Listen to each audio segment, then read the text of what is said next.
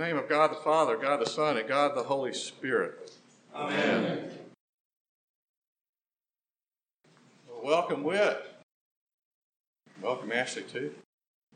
We have a another baby to talk about this morning, another welcome. It's the season of Christmas.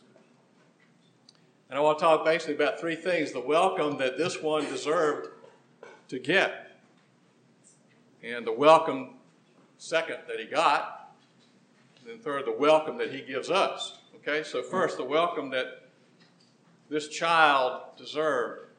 He really deserved more of a welcome than we turned out in history to give him.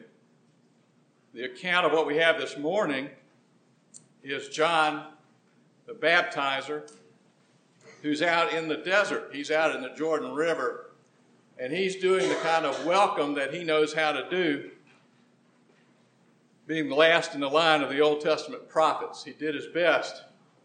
He set the stage for Jesus to appear on the scene.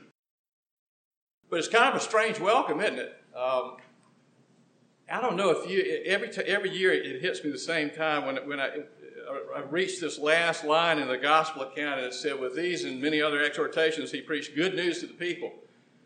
Are we reading the same thing? I mean, he's calling them snakes. He tells them not to extort. He tells them to be honest with people.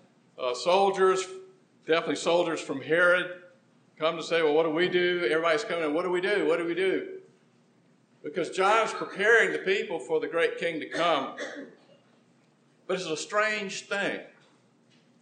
They are in trouble in a couple of different ways, and the depths to which they're in trouble are the same depths to which we are all of the human race. These people have their own land, but they're slaves in their own land. You know the history of Israel. They were oppressed by Egypt. They were slaves in Egypt. They were miraculously freed. They were given a land to belong to. And the God of all reality chose them to be his own and speak through them to all the nations of the world. But they were under the boot of the people of Iraq, the region of Iraq, and Egypt, and Greece, and now by the time we catch up to them, Rome. They're under the boot of Rome. They're slaves in their own land. They can't walk around freely. And so they come to John. And if that weren't bad enough, they wanted deliverance, but the thing is, they needed deliverance from themselves too. And John knew this. And so what he did was he took him out to the Jordan. You might wonder, why in the world did he do that? Well, if you remember, the slaves were the ones who were taken from Egypt, wandered through the desert, went across the Jordan into the promised land. John's basically saying, all of you are so far from the God who called you and knows you. You're, you have gone your own way you're making a, a, wreck of things. You're so far gone from being the original children of Israel that we've got to do this over. And so come out to the desert, and I want you to pretend and imagine that you're slave, the slaves that you really are. It's really not pretend. And you're going to have to come back through the Jordan. And to add a humiliating touch, you don't get to do this for yourself. You don't get to wash yourself in this river. I'm going to have to do it for you. Now, that's really humiliating to the people of the day because people who were Jewish and by the line, the family of Abraham, when they went up to the temple, just like you, and we come to church and we, we, you know, we want to present ourselves as best we can before God. The Jewish people, when they were going up to temple, first they could go up to temple. The rest of the non-Jewish world could only go to a certain place, and then they had to stop. But then the people had these ritual baths that lined the temple area, and they dug them up. You can go see them today. They uncovered them. They're called mikvahs. But for the people of Israel, all the people of Israel had to do when going out to the temple, they had to reach down, they had to dip, and they basically sprinkled themselves. But what if you were Gentile? What did you have to do to go up to the temple area and even get near? For Gentiles, you had to go in and completely be plunged in. You had to go in underwater and come up because you were considered unclean. And here it comes to the root of the mess that we've made for ourselves. It's a mess that we've made. The people are saying we need to deliver, and John says, Yes, you do, but you need more than that. You need to be delivered from your own, your own selves. You're not worthy to receive this, this, this one who's coming. There's a welcome from him, but you're not providing a welcome. You're actually getting in the way of the welcome of, of him. You're actually making it hard. I'm going to have to cleanse you. You're going to have to act like you're just one of the other people, just, just anybody in the world. You're, just, you're going to have to come forward and don't claim special privileges because you're of the lineage of Abram. So the people have a terrible problem, and that's what you and I have too. And we got it on. It's, it's not just our circumstances. It's not just the people around us. It's just not where we're born that gives us all the trouble. It's the, it's the person we carry around with us every day.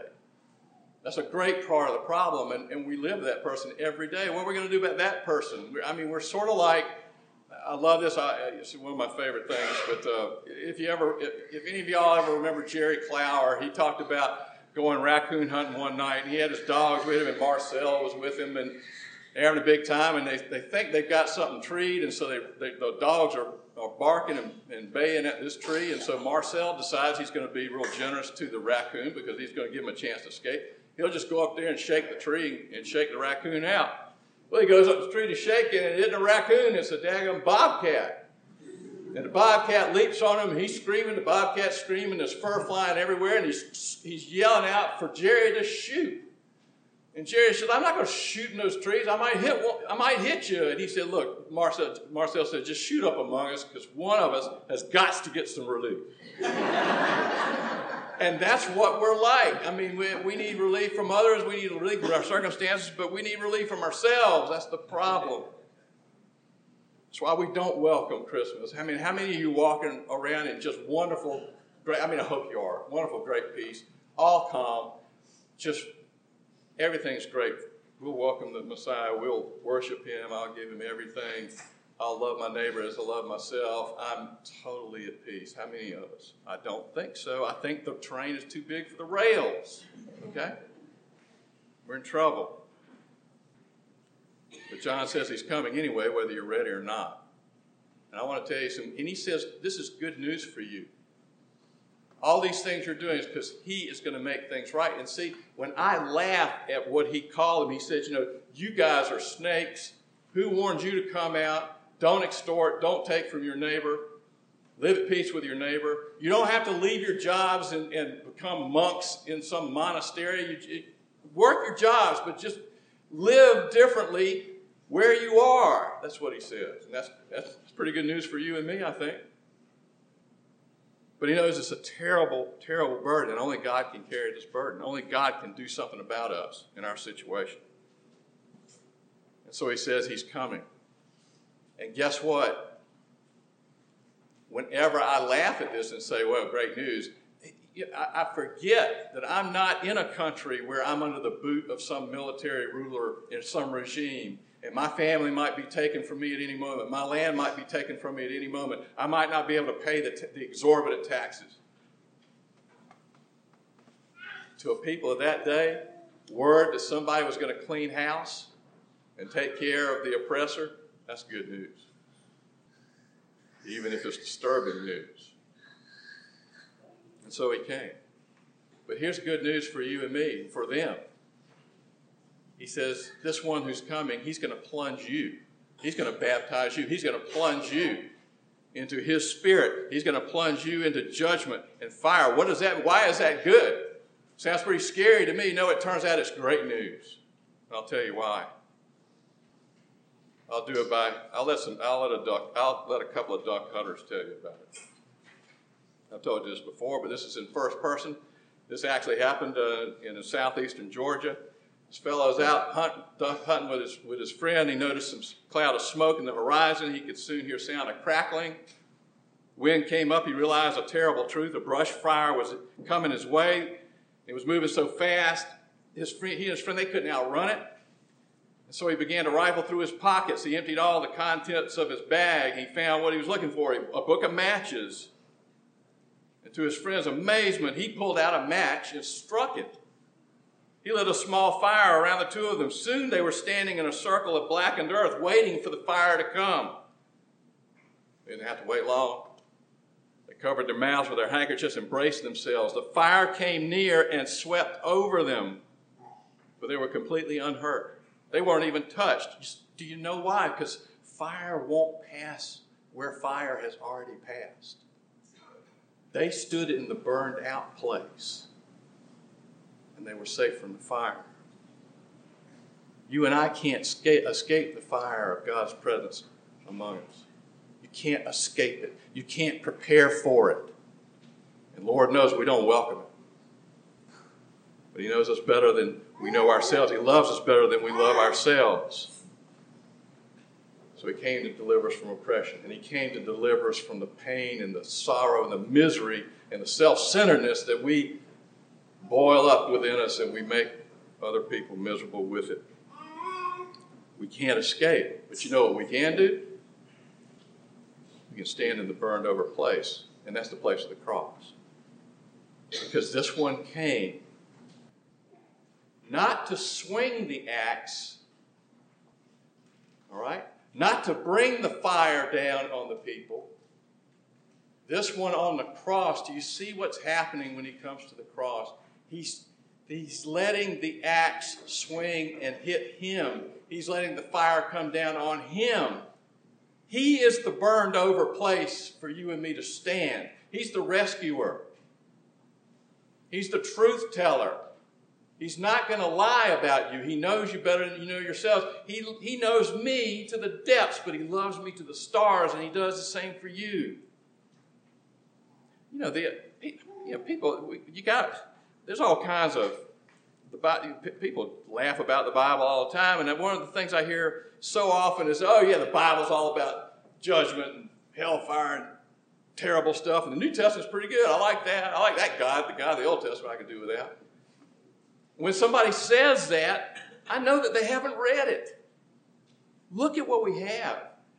I, I haven't seen it's rare. I haven't seen so tender, so beautiful a picture of the gospel good news of what God has done for us that I've seen in Zephaniah. Look at it. He says, This is a promise. God is coming. He's going to be with you, He's going to be beside you. He's a mighty one. He will save you. He's taken away the judgments against you. He's cleared away your enemies. He's going to deal with your oppressors. I'll change your shame into praise and renown. And then he says this I will rejoice over you with gladness. I will quiet you by my love. I'll exult over you with loud singing. Have you ever experienced or even imagined that God, the creator of this universe, would sing over you, would exult over you? I haven't had much of that myself, really. But I got a little taste of it a week ago. Okay? Just starting out. I know a lot of you guys have children, a lot of you have grandchildren. I have children too, but I, have never had a grandchildren until September. I've got a little girl, little girl grandchild now. Uh, they live in Greenville. I was able to go. Ashley, my wife, and I were able to go last week and spend some time with them. Spell, spell Will and Sarah, my son and daughter-in-law, said they'd go to a Christmas party, office Christmas party we took care of my little granddaughter. And the, folks, the first thing that I wanted to do, the, the, the main thing that I wanted to do, I wanted to get there. I wanted to see if I could wrestle that baby out from Ashley, which proved to be tougher than I thought. and I grabbed that little girl and I went to a room where we could be by ourselves because I was going to do something that I didn't want people to hear. If you ever heard me, you wouldn't want to hear it either. I, I went and I got her and I got her in a room and, I, for 20 minutes, I sang, I held her close and I sang all the stupid, goofy songs I've learned since scouts and going on field trips and going on trips in the station wagon that took forever. Sang all these doofy songs. And I looked at her face, and yeah, I mean, because I was singing it, she didn't look so great back at me, but I don't care. I, I love this little baby, and I am so delighted, and I wanted to draw close, and I just want to sing, sing to her, sing to her. Have you ever imagined that God would is really doing that through Jesus Christ to you? As if you'll just simply draw close to Him. He's not asking you to clean up your life. He's not asking you to be ready enough. He's not asking you to be welcome enough. Lord knows he wasn't he received anything but welcome. But he did it voluntarily. He's the burned over place that you and I can run to. Run to. And here, because of his life lived perfectly in your place, death died in your place, resurrected, full of grace and truth, knowing you better than you know yourself, knowing you to the depths, but loving you to the stars. He's the place to go to. He's the person to turn to this Christmas. He was willing to be very unwelcome in this world so that you and I could get the welcome that he deserved. And that's really good news. Good Christmas news. Amen.